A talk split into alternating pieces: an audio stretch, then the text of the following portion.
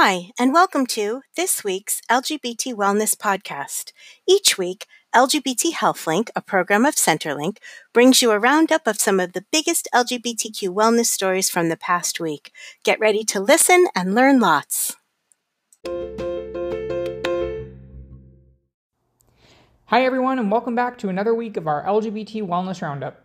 Don't forget that you can go to blog.lgbthealthlink.org if you want to find the links to all of these great stories we're about to discuss. Let's go to our first one, health equity data surges. The All of Us Research Program, which is seeking to gather health information on 1 million plus diverse Americans, announced two surge weeks, one for November and one for December, that are being used to boost enrollment in the program. The November week saw new signups from all 50 states thanks to both national and community-level efforts, resulting in more than 3,900 new participants, which was the best week ever for the program.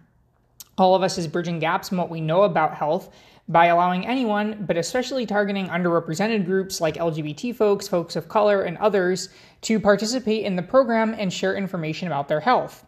We've talked about it quite a bit here on the podcast and in the blog before, but you can go to joinallofus.org if you want to learn more. They also have a special page all about LGBT health and how their program is hoping to impact it. Next up, results from genetics research reported. Speaking of All of Us, USA Today reported that the program has begun to share data on 150,000 participants who have taken the optional additional step of sharing genetic information with the program. Fans of the Roundup may recall that we interviewed earlier this year Dr. Anthony Foe on how genetics is important to the All of Us program. It's not the full part of the program. There's a lot of health information that's gathered just by people answering questions about their health, but this optional additional step really provides a lot more information about how our genes and our health in general and social determinants of health all interact to make us who we are and inform the kind of care that we need. USA Today reports that while people from marginal groups such as Black individuals might be especially nervous to share this kind of information, especially with a government program, there's a lot to gain, such as knowledge about risk factors that people can use to proactively protect their health, and that's the information that's starting to come out from this program and come back to the people who have participated in it. And now our next story, U.S. considers loosening blood restrictions. Axios reported that the U.S. is considering plans to loosen restrictions on sexual minority men donating blood. The plan would change the current 3-month deferral for men having sex with other men to an individual risk assessment based on recent sexual activities.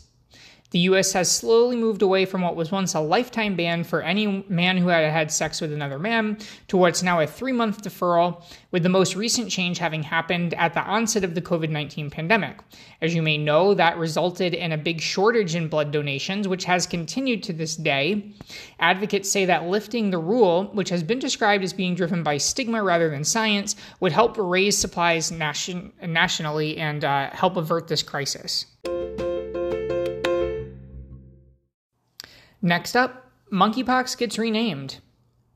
Politico reported that the WHO would rename monkeypox as Mpox as they attempt to reduce stigma surrounding the virus.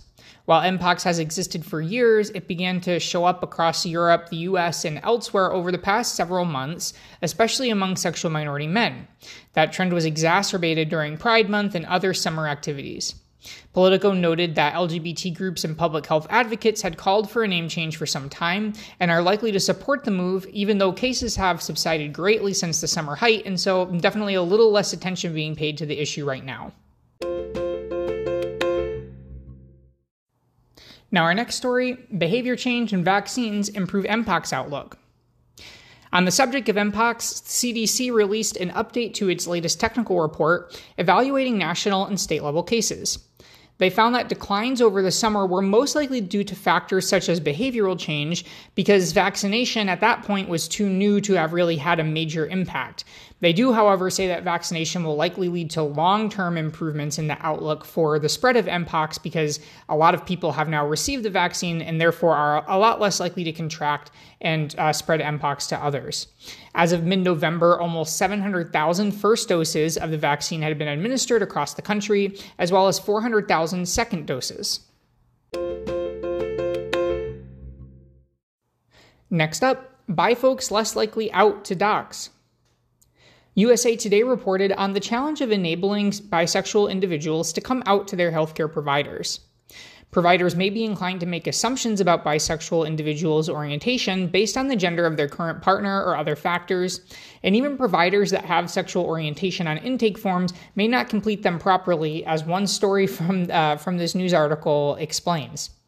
These factors, combined with broader issues about bi and visibility in our society, help to explain why bisexual men were about 4 times more likely to not disclose their orientation to a provider compared to gay men.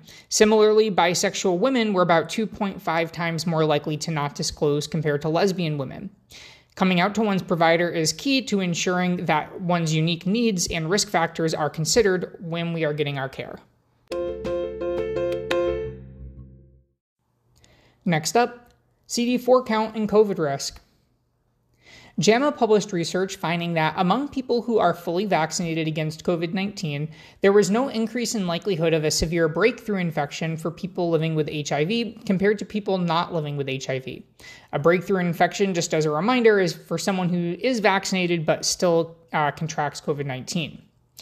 However, the study did find that people living with HIV who had a low CD4 count were at a 59% increased risk of severe COVID-19 compared with people not living with HIV.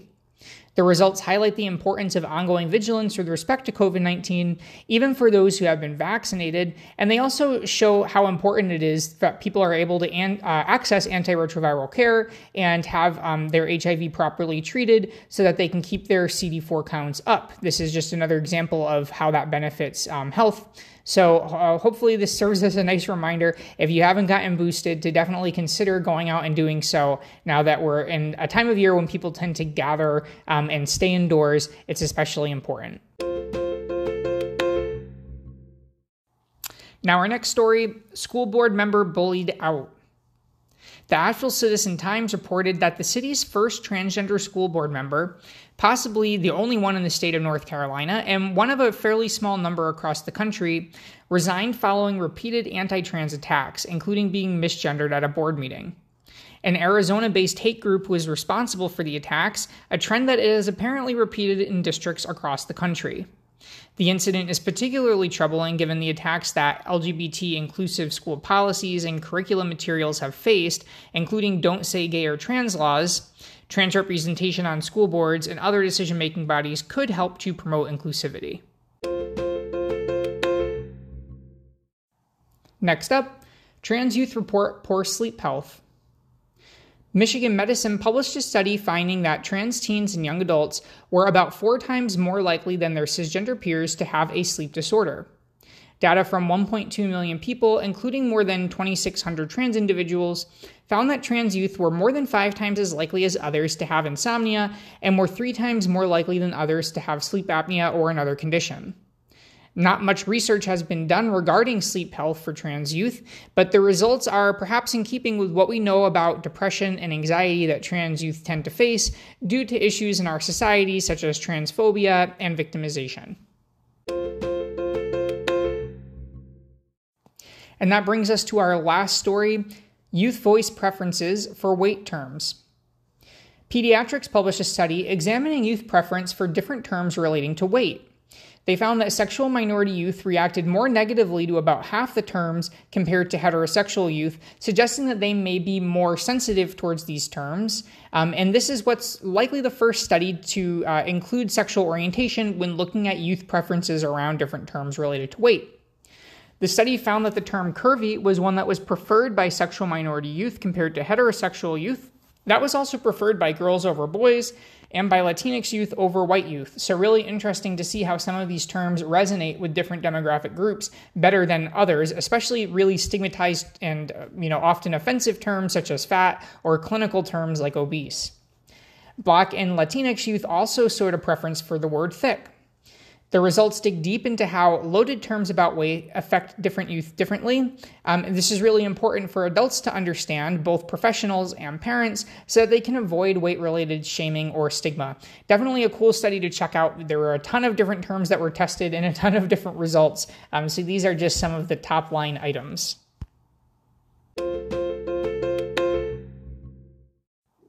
That brings to an end another edition of our LGBT Wellness Roundup. Don't forget that if you want to check out any of these stories for yourselves, you can go to blog.lgbthealthlink.org, where you will find a written version with all of the links that you need.